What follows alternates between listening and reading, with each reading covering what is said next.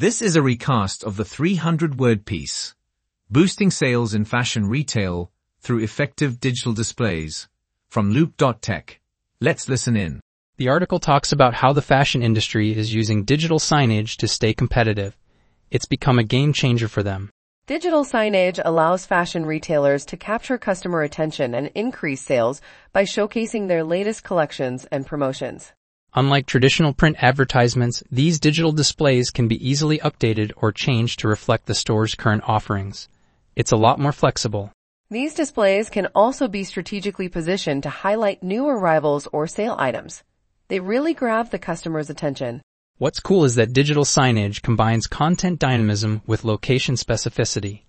It can display store specific deals and local trends, giving customers a unique shopping experience. It even enhances impulse buying. The displays can recommend matching accessories or show trending items, which leads to increased sales.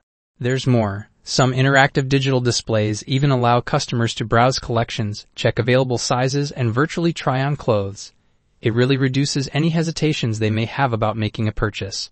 Digital signage is all about engaging customers and driving sales.